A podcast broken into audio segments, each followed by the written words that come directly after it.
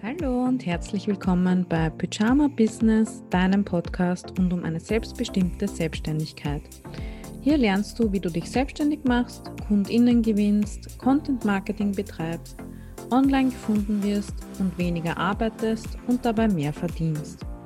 Ich bin Lilly Käusser, die Erfinderin von magnetischem Marketing und die Gründerin des Kundenmagnetkurses. Ich wünsche dir viel Spaß beim Zuhören und viel Erfolg mit meinen Tipps. Legen wir los.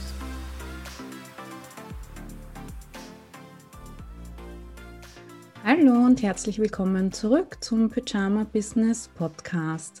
Ich habe heute wieder einen Gast für dich und zwar die Melanie Retzlaff von Business mit Struktur, ein Unternehmen, mit dem ich auch schon arbeiten durfte. Und wir werden heute über das Thema reden, wie man vom Selbstständigen zum Unternehmer, zur Unternehmerin wird. Ich weiß, dass das viele von euch vielleicht auch gerade betrifft. Und ähm, Melanie, stelle ich doch mal gerne vor, deine Geschichte. Ähm, wie kommst du zu dem Thema? Ich weiß ja, dass du eigentlich eine Marketingagentur hattest. Wie kam es dann, dass du dich da verändert hast? Ja, total gerne. Erstmal vielen Dank für die Einladung, Lilly. Ähm, ich bin Melanie Retzler von Business mit Struktur. Wie du schon gesagt hattest, ich hatte eine Marketingagentur in München und war überhaupt nicht glücklich mit meinem Businessleben. Mhm. Ich habe super viel gearbeitet, 60 Stunden, 80 Stunden die Woche waren ganz oh, normal. Wow. Ähm, alles war immer super stressig. Ich hatte auch ein Team, ein größeres Team von Freelancern, die haben mir zugearbeitet, aber irgendwie haben die noch mehr Arbeit kreiert. Also ich war irgendwie komplett das Bottleneck und ich habe dann für mich gesehen, okay, ich kann mir das nicht mehr vorstellen, so ähm, in der Zukunft zu arbeiten. Mit diesem Business kann ich nicht alt werden, ich muss was verändern. Und dann mhm. habe ich mal das Geld auf dem Tisch liegen lassen, bin zwei Schritte zurückgegangen und habe mir mal angeschaut, warum habe ich eigentlich so eine Schwierigkeiten in meinem Business. Und was mir dabei aufgefallen ist, und vielleicht äh, erkennen sich deine Zuhörer dort wieder, wir bieten ja immer als Dienstleister Individualprojekte an. Das bedeutet, hallo lieber Kunde, ähm, mein Stundensatz ist X, was willst du von mir? Ja, das ist meine Expertise. Und ähm, das war so quasi die Wurzel alles, äh, allen Übels, ähm, ja. habe ich dann herausgefunden, weil dieser ganze Rattenschwanz an Probleme die, ähm, ist dadurch entstanden, dass ich Individualprojekte angeboten habe. Mhm. Genau, und dann war so die, ist irgendwie so der Groschen ähm, ja gefallen und dann habe ich gemerkt, ich muss ein standardisiertes Angebot entwickeln, dann kann ich Strukturen entwickeln, dann kann ich ähm, die Arbeit auch vernünftig outsourcen an Mitarbeiter und dann wird einfach alles einfacher. Mhm. Und ich habe mir das in den letzten Jahren auch bewiesen, also es ist wirklich einfacher äh, geworden. Natürlich in jeder Phase, wo man steckt, hat man auch Herausforderungen. Ne? Da will ich jetzt nicht äh, einfach nur rosig reden, mhm. ähm, aber auf jeden Fall gefällt mir dieses Geschäftsmodell äh, standardisiert standardisiert je, sehr, sehr, sehr viel besser. Mhm. Was war deine Rolle in der Agentur? Also ich was war die Inhaberin? Mhm. Ich war die Inhaberin und habe mich halt auch primär um die Strategie gekümmert. Ähm, wir haben halt, also wir waren eine Marketingagentur, wir haben Webseiten angeboten, wir haben Social Media angeboten, SEO. Und ich war schon immer der Stratege und mhm. äh, der Umsetzer war ich eher nicht. Dazu habe ich mir die Freelancer geholt. Ja. Und wie kam es dazu, dass du eine Agentur gegründet hast? Also warst du davor auch Freelancerin oder kamst du aus einem Angestelltenverhältnis? Weil ich kann mir vorstellen, dass das ja auch mit einem Aufwand verbunden ist, eine Agentur zu gründen. Ja, also ganz am Anfang, als ich äh, so aus der Uni kam, dann bin ich erst mal Unternehmensberater geworden. Da war ich dann mhm. angestellt in so einem großen Konzern, habe ich dann gemerkt, die kochen auch nur mit Wasser. da bin ich dann nicht lang geblieben und habe mich dann als Freelancer erstmal, ähm, habe ich angefangen und bei Marketingprojekten, die sind ja wahnsinnig komplex, ne? da musst du dann halt einen Designer dazu nehmen, du musst einen Programmierer dazu nehmen und wenn du selbst die Fähigkeiten nicht hast, musst du sowieso äh, sofort ein Team aufbauen. Das war bei ja. mir ganz, ganz schnell so und ähm, das deswegen habe ich eigentlich von Anfang an immer gleich mit einem Team gearbeitet. Mhm, verstehe. Okay, das heißt, ihr wart so eine Full-Service-Agentur quasi. Genau, Full-Service. Ganz schrecklich. Aus meiner Jetzt Full-Service ist doch das Schlimmste vom Schlimmsten, weil ja. da bietet ja wirklich alles an. Ja, habt möglichst viel abdecken wollen. Ne? Genau. Ähm, und du hast dann umgeschwenkt und hast dir überlegt, okay, ich mache jetzt ein standardisiertes Angebot. Ähm, wie bist du da drauf gekommen? Also wie bist du da drauf gestoßen? Ich habe irgendwann mal ähm, so Synchronicity-mäßig ist mir ein Buch in die Hand gefallen und zwar das Buch heißt Build to Sell von John mhm. Warlow und in seinem Buch ähm, beschreibt er so einen Pro äh, ähm, äh, Protagonisten und das ist ein Agenturinhaber. Und mhm. Wie er das da beschrieben hat, habe ich gedacht, oh mein Gott, du schreibst über mein Leben. Ja, und er hat halt auch ganz klar gesagt, es sind einfach die Individualprojekte. Und so fing es erstmal an. Also da bin ich erstmal auf den Trichter gekommen, wo das Problem liegt. Er hat jetzt äh, in dem Buch natürlich auch ein paar Sachen gesagt, wie man das angeht, aber in so einem Buch kannst du natürlich nicht alles vernünftig abdecken. Und dann fing so quasi meine Reise an, zu erforschen, wie ich diese Lösung auch wirklich implementiere für mich. Mhm. Ja. ja.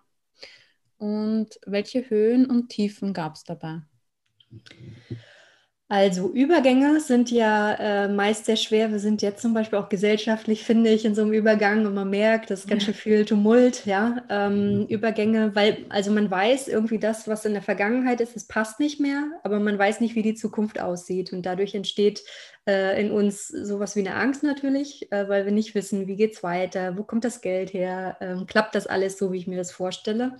Und Übergänge waren natürlich auch bei mir ähm, eine große Schwierigkeit weil, also ich war ja auch gewohnt zu sagen, hallo, ich bin Melanie und äh, ich mache Marketing, mein Stundensatz ist X. Ja, und dann auch erstmal im Kopf das alles zu verändern und sich ganz anders aufzustellen und dann wirklich auch das Alte loszulassen. Ja, und auch das Vertrauen in die Zukunft zu haben, dass äh, man auch davon leben kann und so weiter. Das äh, war natürlich eine Schwierigkeit. Mhm. Und auch äh, meine Kunden, mit denen wir heute arbeiten, ist nichts anderes, ja. Und weil ich das auch selber durchgemacht habe, kann ich das natürlich extrem verstehen, dass man nicht einfach, ach, schmeiß alles hin und äh, mach jetzt das Neue, weil das ist besser, sondern es muss halt irgendwie äh, realitätserprobt sein, ja, wie man diesen Übergang schafft. Ja, man steht dann halt auch eine Zeit lang mit zwei Beinen in zwei verschiedenen Dingen und das ist dann auch immer so ein Balanceakt, finde ich. Also ich bin den Weg ja auch gegangen und okay, man hat seine Kundenprojekte, dann versucht man noch was anderes aufzubauen dann Marketing für beide Sachen und so. Also es ist sehr viel. Ja, man muss, ich glaube, man muss diese Vision haben äh, von dieser neuen Welt, sagen wir mal so, damit man nicht im Alltagstrubel immer wieder untergeht, ja, und ähm, seine Vision konsequent ähm, äh, ja versucht zu erreichen. Aber natürlich, wenn du nicht weißt, wo nächstes Jahr, äh, oder nächst, nicht nächstes Jahr, sondern nächsten Monat deine Miete herkommt, ja, dann mhm. musst du vielleicht auch mal kurzfristig agieren, um dieses Problem auf die Reihe zu kriegen. Also es ist ganz normal. Die wenigsten von uns sind irgendwie reich geboren oder haben reich geheiratet und wir müssen uns halt mit der Realität auseinandersetzen. Mhm. Klar. Ja. Okay, und welche Höhen gab es bis jetzt? Was waren so die schönsten Höhepunkte auf deiner Reise? Das Allertollste für mich, und das ist, hat sowas mit äh, Selbsterkenntnis auch zu tun, und zwar ist mir ähm, dann im Laufe des Prozesses aufgefallen, ich war nie ein guter Umsetzer. Ja, und ich habe ich hab mich immer gewundert, warum mir mein Business keinen Spaß gemacht hat, weil das Thema hat mir wahnsinnig viel Spaß gemacht. Ja, Marketing, ich habe mich super viel weitergebildet, aber irgendwie die Agentur hat mich nur angenervt. Und es gab wirklich Momente, wenn ich eine E-Mail von einem Kunden gekriegt habe, hätte ich an die Decke gehen können. Ja. ja? Ähm, das lag aber nicht an dem Kunden, sondern es lag an mir, weil da irgendwie eine Wunde war. Und ähm, dann diesen Umschwung äh, zu Business mit Struktur, wo ich eher als Lehrer fungiere. Mhm. Und da habe ich gemerkt, wow, das ist eigentlich dieses Format, also die Problemlösung ist eigentlich die gleiche, die ich biete, aber das Format hat sich verändert und das Format passt jetzt viel, viel mehr zu meiner Persönlichkeit. Mhm. Und ähm, also wirklich jetzt morgens aufstehen ist wirklich überhaupt kein Problem mehr. Das macht so viel Spaß, ja. Ja, cool. Danke fürs Teilen. Ja. Ähm, als ich damals gegründet habe, da habe ich mich immer gefragt, warum machen die Leute einen Unterschied zwischen Selbstständige, äh, FreiberuflerInnen, UnternehmerInnen, GründerInnen. Also das war für mich immer dasselbe. Das waren für mich Synonyme. Und das hat dann auch ein paar Jahre gedauert, bis ich gecheckt habe, was da der Unterschied ist äh, und dass es eben eigentlich fundamentale Unterschiede sind. Kannst du vielleicht mal kurz erklären, was der Unterschied zwischen Selbstständigen und UnternehmerInnen ist? Ja, total gerne. Ähm, ich würde, das ist nicht meine eigene Definition, sondern die kommt von Robert Kiyosaki. Das kann man auch ganz gut im Buch Cashflow Quadrant nachlesen. Mhm. Und er sagt, es gibt, also es gibt in dem Buch sagt er, es gibt vier verschiedene Menschen, ja, aber ähm, es gibt den Selbstständigen, der ist sein eigenes Business. Also der hat kein Business, er ist das Business und wenn er aufhört zu arbeiten, dann arbeitet das Business halt auch nicht weiter. Ja. Und der Unternehmer baut ein System auf, was außerhalb von ihm liegt. Das heißt, wenn der Unternehmer aufhört zu arbeiten, kann das System immer noch weiterlaufen. Mhm. Und weil der Selbstständige ja eigentlich seine Zeit verkauft, und das ist das große Problem, mit dem Zeitverkaufen. Also ich sage nicht, dass es total schlecht und äh, darf überhaupt nicht gemacht werden, ja. aber es bringt fundamentale Probleme mit sich, wenn man auf dem unternehmerischen Weg sein möchte. Wenn du deine Zeit verkaufst, dann kannst du einfach kein System aufbauen, was außerhalb von dir liegt. Und wenn du den Schritt ähm, zum Unternehmer machen willst, dann, also da haben wir uns eigentlich komplett drauf spezialisiert bei Business mit Struktur, den Leuten, die in diesem selbstständigen Quadranten sind, sich dort aber nicht wohlfühlen. Es gibt ja auch Selbstständige, die sind da happy, ja, und dann gibt es auch keinen Handlungsbedarf. Ja. Aber die eigentlich ein Unternehmerherz haben und sagen, hm, irgendwie die große Freiheit ist doch nicht eingetreten. Ich möchte den Schritt zum Unternehmer machen, dann können wir eigentlich genau helfen, weil wir uns darauf spezialisiert haben, was sind die einzelnen Schritte, die du machen musst, um zum Unternehmer zu kommen. Mhm. Ja. Ähm, du hast es gerade schon angesprochen, ähm, so diese Zeit gegen Geldfalle, das Freelancer-Hamsterrad etc. Ähm, kannst du da vielleicht noch mehr dazu sagen, was da das Problem ist oder warum, warum da manche damit strugglen? Mhm. Also Zeit gegen Geld ähm, eignet sich für Anfänger besonders gut, ne? weil man erstmal irgendwie man hat ja noch nicht so die große Vorstellung, was sind die Probleme im Markt, wie muss ich eine Lösung entwickeln. Und du bist dann als Selbstständiger bist du eigentlich ein Mitarbeiter in einer anderen Firma, ja. als freier Mitarbeiter. Aber es hat sich nichts geändert. Ne? Du schreibst zwar Rechnungen, aber du bist wie ein Mitarbeiter. Mhm. Und das ist für den Anfang gut, wenn man mal reinkommen will, wenn man erstmal starten will. Wenn du jetzt aber ein Unternehmerherz hast, dann merkst du sehr schnell, uff, ich habe zwar, also ich, also das habe ich selber diesen Fehler gemacht. Ich war angestellt, hatte mir dann meinen Stundensatz ausgerechnet und habe ich gedacht, oh, wenn ich als Selbstständiger das Doppelte nehme, dann ist das ja total viel Geld. Hat sich dann sehr schnell herausgestellt, dass das doch nicht so ist. Ja. Ähm, aber das ist ein typischer Werde. Habe ich auch gemacht. Also, ja.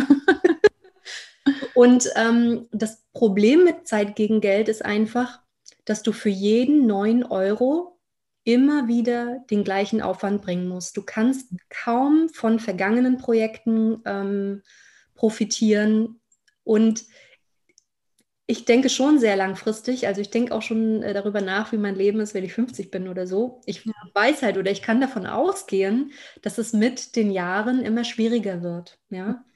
Ähm, ich nehme gerne dieses Beispiel mit dem Wassereimer schleppen und der Wasserleitung bauen. Wenn die Jungen, wenn du 20 Jahre bist, ja, du hast super viel Energie, schleppst die Wassereimer, kriegst jeden Tag dein Geld oder jeden Monat, kannst damit machen, was du willst. Das ist okay, aber umso länger du das machst, umso länger werden deine Arme. Ja? Irgendwann wird das Schleppen immer schwieriger. Und der Weg zum Unternehmertum kannst du eigentlich bildlich so sehen, dass du dir eine Wasserleitung baust und das Wasser von alleine fließen kann. Mhm. Der Weg, eine Wasserleitung zu bauen, da muss natürlich erstmal vorab Investment sein. Ne? Das Wasser fließt nicht von Anfang an. Ähm, und nur wenn du wirklich diese Vision hast und auch ähm, nicht sofort äh, das Geld haben willst, du brauchst so eine innere Geduld. Ja. Kannst du irgendwann dazu kommen, dass du diese Wasserleitung hast und dann muss man die Wasserleitung natürlich noch instand halten, aber das ist nicht mehr so viel Arbeit, als wenn du wirklich jeden Tag die Eimer schleppst. Mhm. Würdest du sagen, dass die Vision ein wesentliches Merkmal von UnternehmerInnen ist? Ganz, Eine ganz stark. Mhm. Ähm, ich würde mal sagen, also der Unternehmer, der, also wenn du wirkliches Unternehmerherz hast, dann ist Geld auch nicht die, Pri, äh, die Priorität. Also mhm. Geld muss schon auch da sein, weil du musst die finanzieren, ja. Aber der große Unterschied zwischen einem Selbstständigen und einem Unternehmer ist, der Selbstständige arbeitet erstmal, um seinen Lebensunterhalt zu finanzieren. Der sagt sich, ah, wenn ich fünf Kunden habe, dann reicht mir das. Ja? Mhm. Ein Unternehmer hat eine Lösung entwickelt, die wirklich ein äh, Problem in der Gesellschaft äh, adressiert. Und wenn die Lösung schon da ist, baut der Unternehmer das System auf, um die Problemlösung so groß wie möglich in den Markt zu bringen. Ja. Der Unternehmer will nicht nur fünf Leuten helfen und dann hat er ja genug, sondern er will das weiter in den Markt bringen, dass noch mehr Leute davon profitieren können. Und ähm, dazu braucht man natürlich auch eine Vision. Ja, ja. Genau. das ist eine sehr schöne Definition. Okay, ähm, mal angenommen, jemand will jetzt Unternehmerin werden. Welche welche Geschäftsmodelle bieten sich dafür an und welche, welche Schritte kann ich gehen? Oder was sind so die ersten Schritte, wenn ich sage, okay, ich möchte jetzt nicht mehr für den Stundensatz arbeiten, ähm, ich möchte mehr Menschen helfen, ich möchte weniger meiner Zeit aufwenden. Wie kann das vonstatten gehen? Mhm. Also bei Geschäftsmodellen, da gibt es so viele unterschiedliche, da kann ich jetzt gar nicht so drauf eingehen. Es kommt ganz stark drauf an, was du machst. Aber die einzelnen Schritte, die sind relativ ähm, ja, ähnlich bei, jede, äh, bei jeder Person. Ich ähm, habe so ein Bild von einem unternehmerischen Weg, ja. Mhm. Und es gibt so einzelne Phasen und du entscheidest selbst, wie weit du den Weg gehst. Das heißt, als Unternehmer sind wir alle auf dem Weg, aber es ist eine persönliche Entscheidung, wie weit man den Weg geht.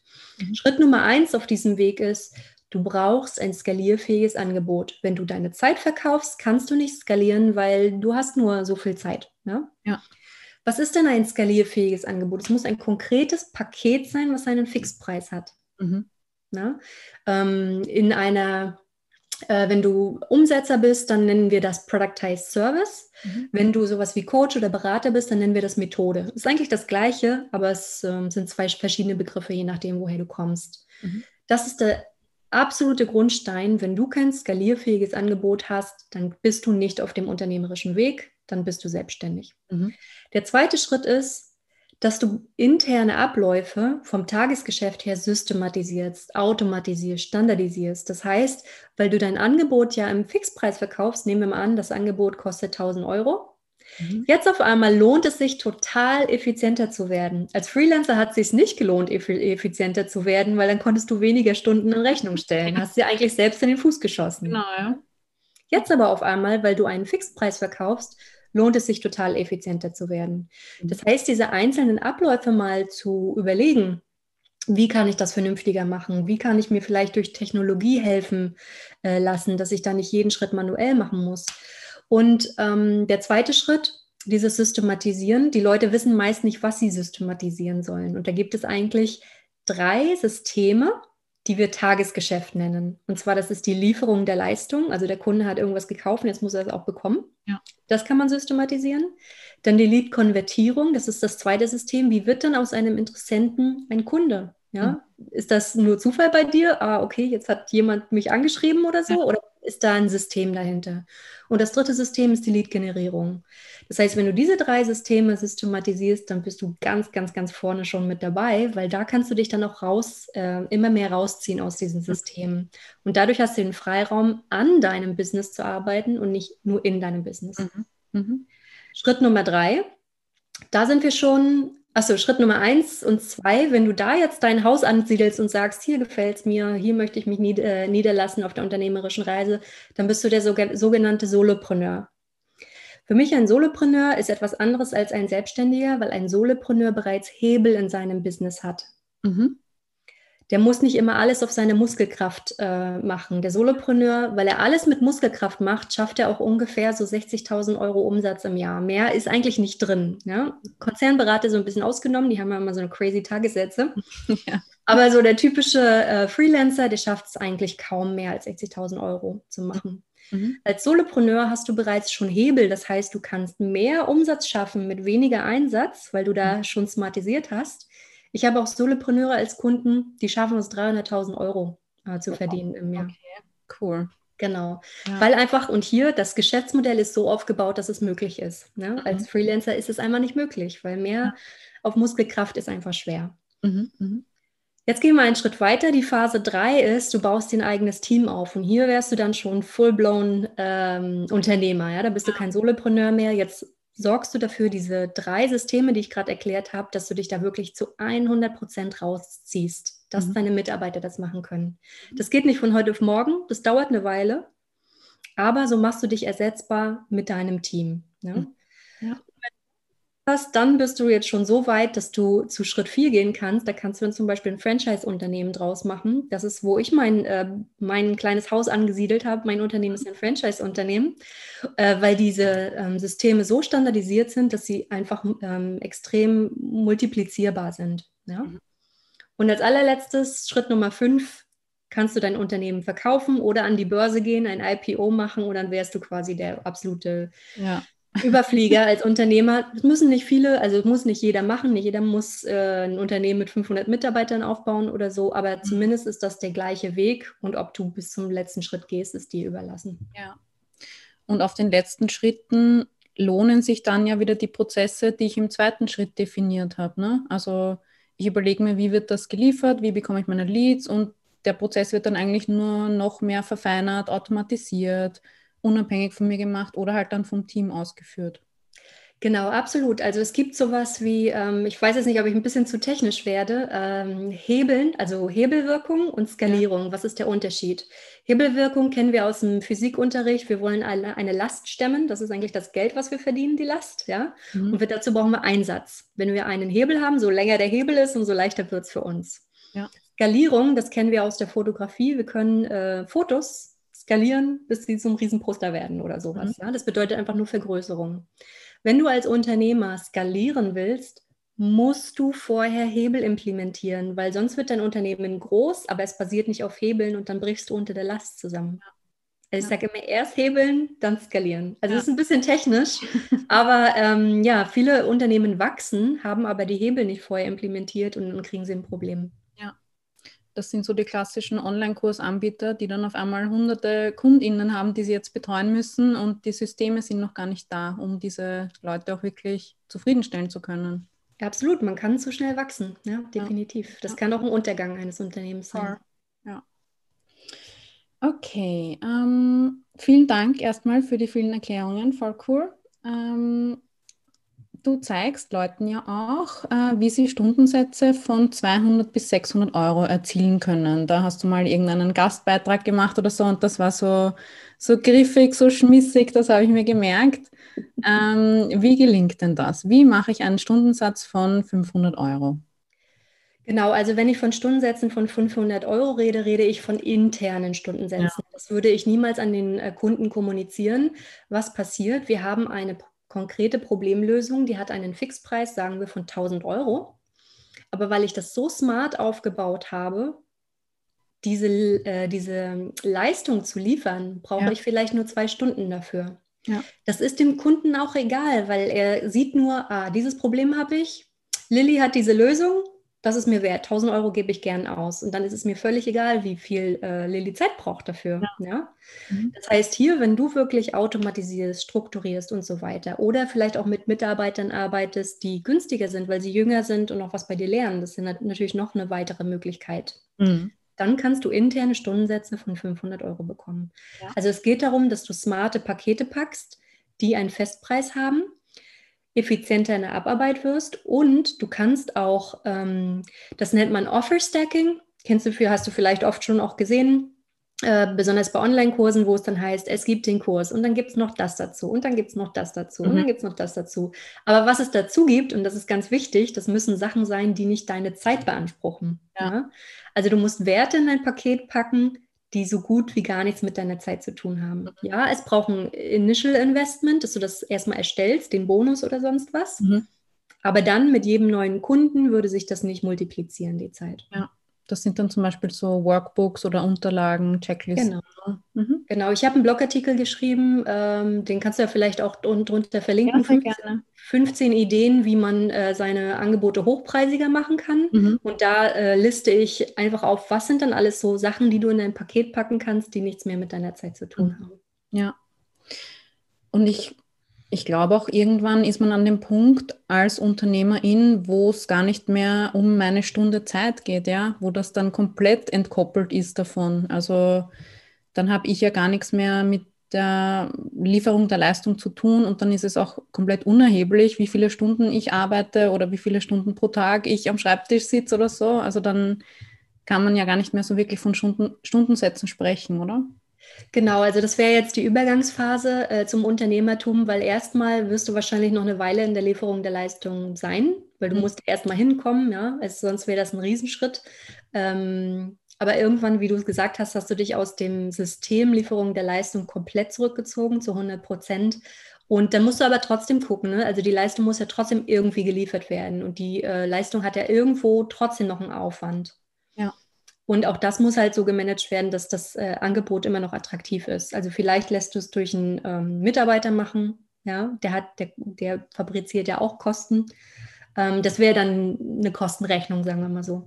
Ja, ja. Okay. Ähm, Ich höre jetzt schon die Facebook- und YouTube-Kommentare. Ich habe ja auch schon diverseste ähm, Gelddiskussionen online geführt.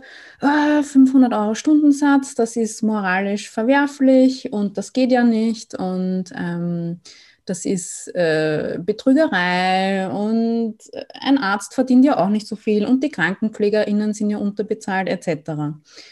Wie, was sagst du dazu? Kann man das überhaupt vergleichen? Also, wie stehst du zu diesen Bedenken?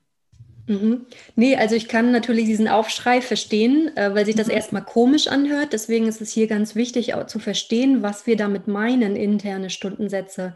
Es geht nicht darum, dass du einfach nur deine Preise erhöhst, weil du es jetzt kannst, ja, weil du vielleicht die Brand hast oder so. Das wäre schon schade, weil letztendlich, wenn du ein Unternehmer äh, bist und so ein Herz auch hast, mhm. dann willst du ja, dass ganz viele Leute davon profitieren.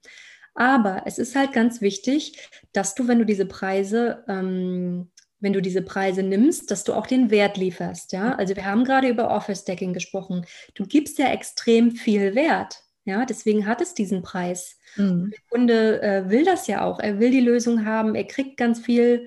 Ähm, dass du im Hintergrund einfach nur smart arbeitest, das ist doch eine super Sache für, für deinen Kunden und für dich.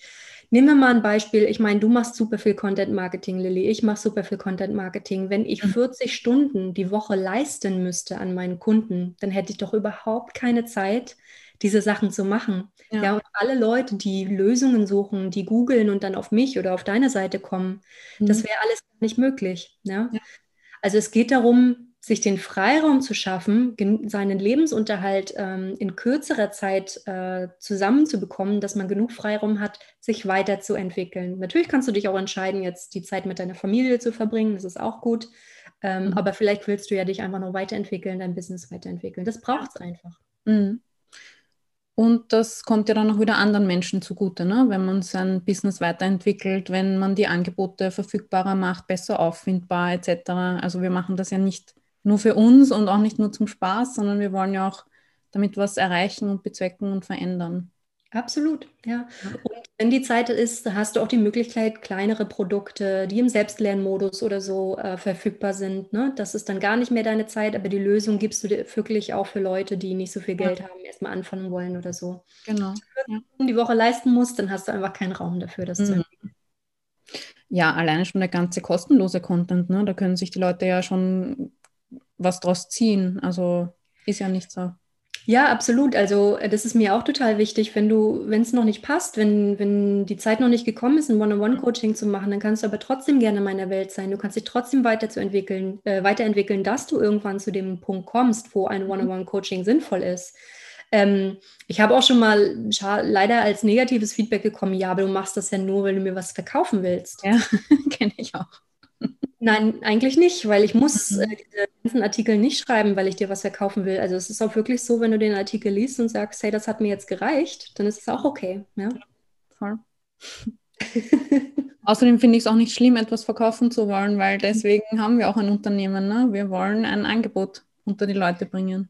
Ja, und also es ist auch manchmal, äh, ich weiß ja nicht, ob du schon mal die Erfahrung gemacht hast, du, du hast ein Problem, du suchst eine Problemlösung, ähm, du findest eine Website und die bieten nichts an. Das ja. macht mich wahnsinnig. Ich so, was kann ich denn hier kaufen? Ja, ja ich kenne das auch und ich sage das auch immer meinen KundInnen. Ähm, wenn ihr mit eurem kostenlosen Content ähm, einen Bedarf weckt oder den Leuten ihre Probleme aufzeigt oder welche Missverständnisse sie haben oder was sie stattdessen machen könnten, und dann nie ein Angebot macht, weil ihr euch nicht traut oder ihr wollt nicht äh, schleimerisch, verkäuferisch sein etc., dann lasst ihr eure KundInnen ja eigentlich dann im Regen stehen. Und entweder sie lösen dann ihr Problem nicht oder sie gehen halt dann woanders hin. Ne? Und äh, zu jemand anderem, der ein Angebot macht und das Problem dann für sie löst oder mit ihnen löst. Ja, und letztendlich ist es ja ein Energieaustausch. Ne? Ich gebe dir meine Energie, weil ich dir eine Lösung kreiert habe und du gibst mir deine monetäre Energie. Und ähm, also wenn wir als Mensch ein großes Herz haben und auch an Gerechtigkeit glauben, dann müssen wir auch für die Gerechtigkeit auf unserer Seite einstehen. Ja, mhm. dieser Energieaustausch, der muss auch mal wieder zurückfließen. Es geht ja. einfach nichts, wenn man nur gibt, gibt, gibt und da kommt nie was. Da würde ein Ungleichgewicht im Universum entstehen. Ja, ja. total. und dann ist man ja auch nicht mehr motiviert, ähm, weiterzumachen, wenn man sich ständig unterbezahlt und nicht wertgeschätzt fühlt. Absolut, ja. Okay. Ähm, meine Leute sind ja eher kreative Chaoten, sage ich jetzt einmal. Und ähm, ich könnte mir vorstellen, dass sie sagen, ja, okay, hört sich alles logisch an, aber ja, so Strukturen und Prozesse und Workflows und Methoden, äh, das will ich nicht und das schränkt mich ein und ich habe mich doch selbstständig gemacht, damit ich kreativ und frei arbeiten kann. Wie stehst du dazu? Mhm. Also das, äh, der Begriff Struktur, äh, da denkt man erstmal, oh Gott, der große Konzern, der irgendwelche wilden Strukturen hat, die eigentlich nur im Weg stehen und ähm, krank machen, sagen wir mal so. Mhm. Ja, das ist auch Realität im Konzernbereich, ja, also bei etablierten Strukturen, die schon über viele Jahrzehnte und Jahrhunderte gibt. Ähm, auf unserem Level sind Strukturen wirklich sehr förderlich. Ähm, ich nenne das auch immer, also Strukturen, wenn wir mal an den Körper denken. Ja? Der Körper ist knallhart durchstrukturiert. ja. Wenn man oben ein Stück Torte reinschiebt, weiß der Körper ganz genau, was damit zu machen ist. Ja? ein Workflow. Und ähm, diese Struktur braucht es einfach, ähm, damit das, was reinkommt, auch ein vernünftiger Output ist. Ja, also Garbage in, Garbage out. Also es muss mhm. schon alles vernünftig ähm, designt sein. Aber es, diese Strukturen müssen vital bleiben. Der Körper ist vital wenn sich etwas verändert, dann kann der sich darauf einstellen. Wenn die Tra äh, Temperatur absinkt, dann kann sich der Körper darauf einstellen. Wenn auf einmal äh, kein Kuchen mehr da ist oder andere Nahrungsmittel, kann sich der Körper zumindest für eine Weile darauf einstellen. Das heißt, wenn wir von Strukturen reden, reden wir mehr erstmal über Vitalität. Ne? Wenn die Vitalität nicht da ist, dann stirbt der Körper. Mhm. mhm. Ähm, aber selbst wenn du als Kreativer sagst, ähm, Strukturen sind nicht dein Ding, du hast eh eine Struktur, du machst sie im Moment nur intuitiv. Hm. Nimm mal ein Logo-Design. Wenn du ein Logo designen willst, dann machst du ganz intuitiv, holst du dir, stellst ein paar Fragen äh, an deinen Kunden, äh, was der für eine Brand Personality hat oder sowas. Dann machst du ein paar Sketches, dann machst du die Farbwahl, äh, dann machst du die Reihenzeichnungen, dann machst du die Exporte in verschiedenen ähm, PNG-Formaten und so weiter und so fort. Ja. Das heißt, die Struktur ist schon längst da, sonst würdest du niemals ein Logo designt haben in deinem Leben. Ja. Mhm. Du hast es bis jetzt immer nur intuitiv gemacht. Wenn du jetzt aber ein bisschen mehr Bewusstsein äh, hast und dir das anschaust, was du da eigentlich äh, intuitiv machst, dann wirst du vielleicht auch merken, ja, warum mache ich das eigentlich so? Ist ja Blödsinn. Mhm. Warum schreibe ich dann dem Kunden nach der Farbe, äh, wenn ich die Farben ausgewählt habe, so erstmal ähm, die Frage? Das kann ich doch gleich am Anfang, äh, an, am Anfang fragen, wäre doch viel ja. besser. Das heißt, wenn man sich den Prozess erstmal anguckt, merkt man, ob man da eigentlich ein paar Sachen macht, die nicht so sinnvoll sind. Ja? Das heißt also, ich würde mich von den Strukturen nicht abschrecken lassen, auch wenn du ein kreativer Mensch bist. Denn wenn wir es mal ganz äh, ehrlich äh, anschauen, Strukturen sorgen für mehr Freiheit. Mhm. Weil wenn du immer alles neu denken musst, ne, der Kopf, der hat ja auch so eine äh, Bandbreite. Wenn man ständig denken muss, dann ist die Bandbreite besetzt. Ja. Wenn man aber genau weiß, Schritt ein, Schritt zwei, Schritt drei, Schritt drei, man da gar nicht drüber nachdenken muss, weil es einfach super definiert ist, dann muss man auch nicht so viel Bandbreite im Kopf nutzen und das macht wirklich frei. Mhm. Ja, cool, danke dir. Warte, ich habe jetzt noch einen Gedanken dazu gehabt, zu Strukturen. Genau, äh, Strukturen sind ja für uns selbst besser und auch für die KundInnen, ne? weil die bekommen ja dann auch immer eine gleichbleibende Qualität. Absolut. Also wenn du die Sachen intuitiv machst, du bist ja nicht immer der gleiche Mensch. Ne? Heute mhm. hast du mal Liebeskummer, morgen ja. bist du total glücklich, dann hast du vielleicht was Falsches gegessen und tut dir der Bauch weh. Und ähm, das darf auch so sein, dass du dich ständig veränderst, ja, dass du immer nicht das, äh, du gibst zwar immer dein Bestes, aber jeden Tag verändert sich dein Bestes, weil mhm. du dich veränderst. Mhm. Aber wenn du diese Strukturen hast und äh, entweder wendest du die Strukturen an oder auch Mitarbeiter, dann ist die Chance sehr, sehr viel größer, dass das Ergebnis, die Qualität, ich weiß, jeder sagt sich gern, meine Qualität ist super, aber wenn ja. wir mal genau uns hinterfragen, ist vielleicht doch nicht immer so. Mhm wenn die Strukturen da sind, dann ist die Qualität gleichbleibend. Mhm. Und nicht nur, weil du jetzt kurz vorm Urlaub bist, jetzt hast du keine Zeit mehr und gibst dir nur halb so viel Mühe, weil zu viel Stress ist oder so, sondern für jeden einzelnen Kunden. Das ist ja auch Kundenliebe. Ja. Wenn man dafür sorgt, dass die Qualität mit jedem einzelnen Kunden wahnsinnig hoch ist. Mhm. Ähm, als ich noch als Texterin gearbeitet habe, habe ich mir auch einmal aufgeschrieben, was mache ich eigentlich genau, wenn ich einen suchmaschinenoptimierten Blogartikel für meine KundInnen schreibe.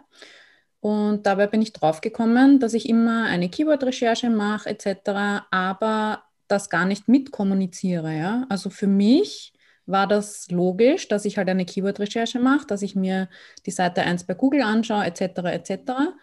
Aber für meine KundInnen natürlich nicht, weil ich es ihnen nie gesagt habe. Und als ich mir das einmal wirklich bewusst gemacht habe, habe ich halt gemerkt, ich arbeite eigentlich gratis in dem Bereich, weil ich mache eine Keyword-Recherche, ich verrechne sie nicht, ich kommuniziere das nicht. Es würde natürlich den Wert des Angebots erhöhen, wenn ich es mitkommuniziere. Und das war so ein Aha-Moment für mich, ähm, wo ich dann eben auch begonnen habe, wirklich im Angebot aufzuzählen, was ist alles enthalten und das zu standardisieren und zu sagen, das ist mein Prozess, wie ich einen suchmaschinenoptimierten Blogartikel erstelle.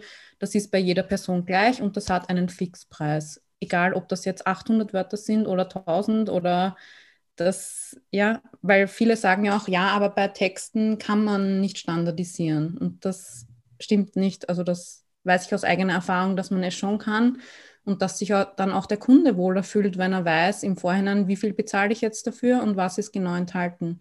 Und dass auch der Kunde eben nicht dieser kreativen Willkür, sage ich mal, ähm, ausgesetzt ist.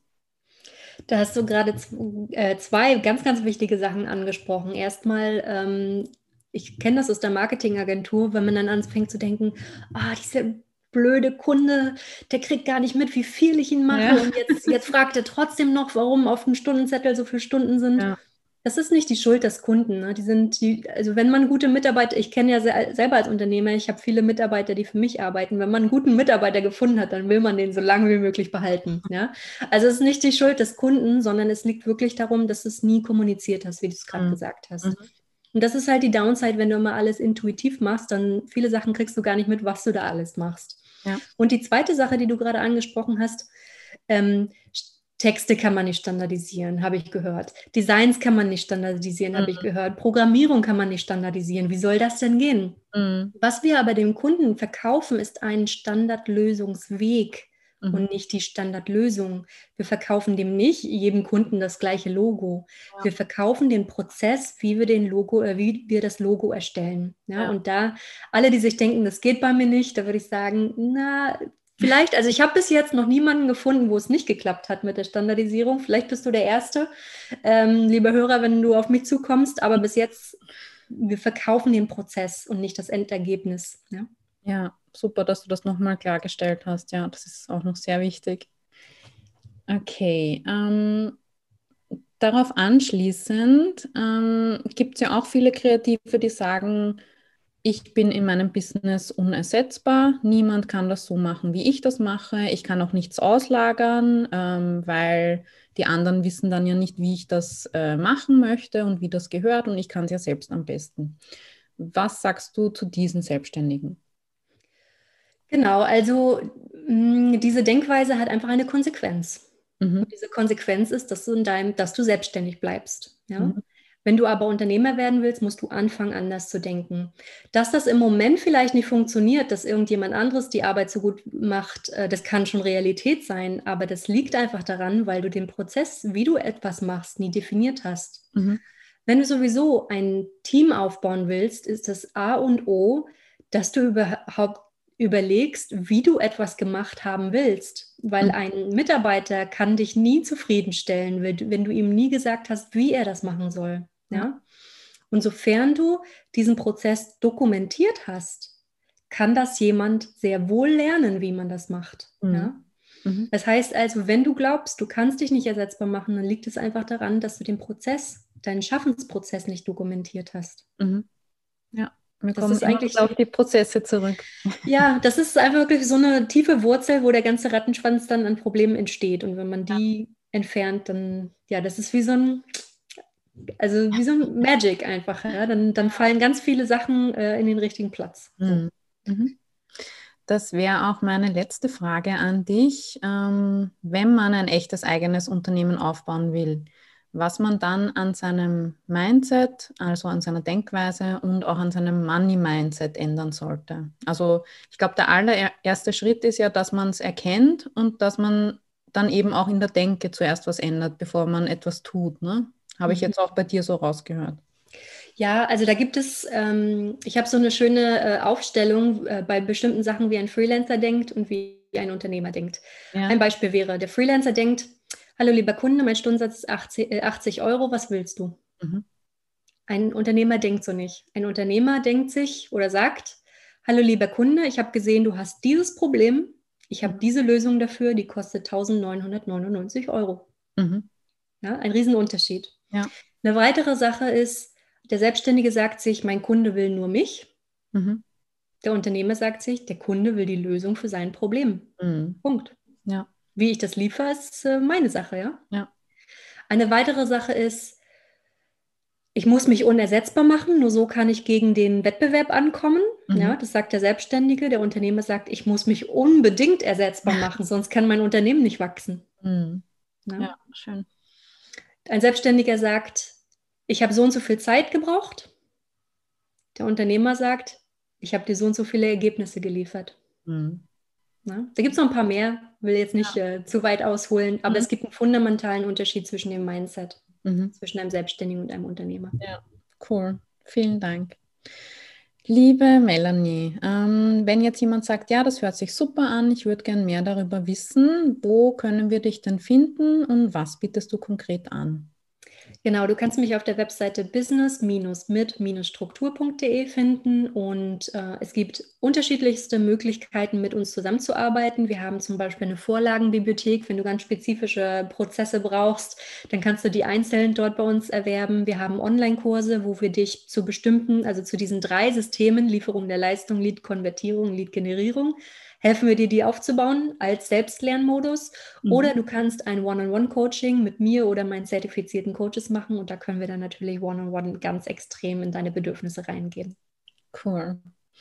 Okay, Melanie, vielen, vielen Dank für das Interview, für deine Zeit, für deine vielen Inputs und Insights. War sehr spannend ähm, und ich hoffe, dass das die richtigen Leute erreicht, die das Unternehmerherz haben und ähm, mehr Menschen helfen möchten mit ihrer Leistung und mit ihrer ähm, Lösung. Genau.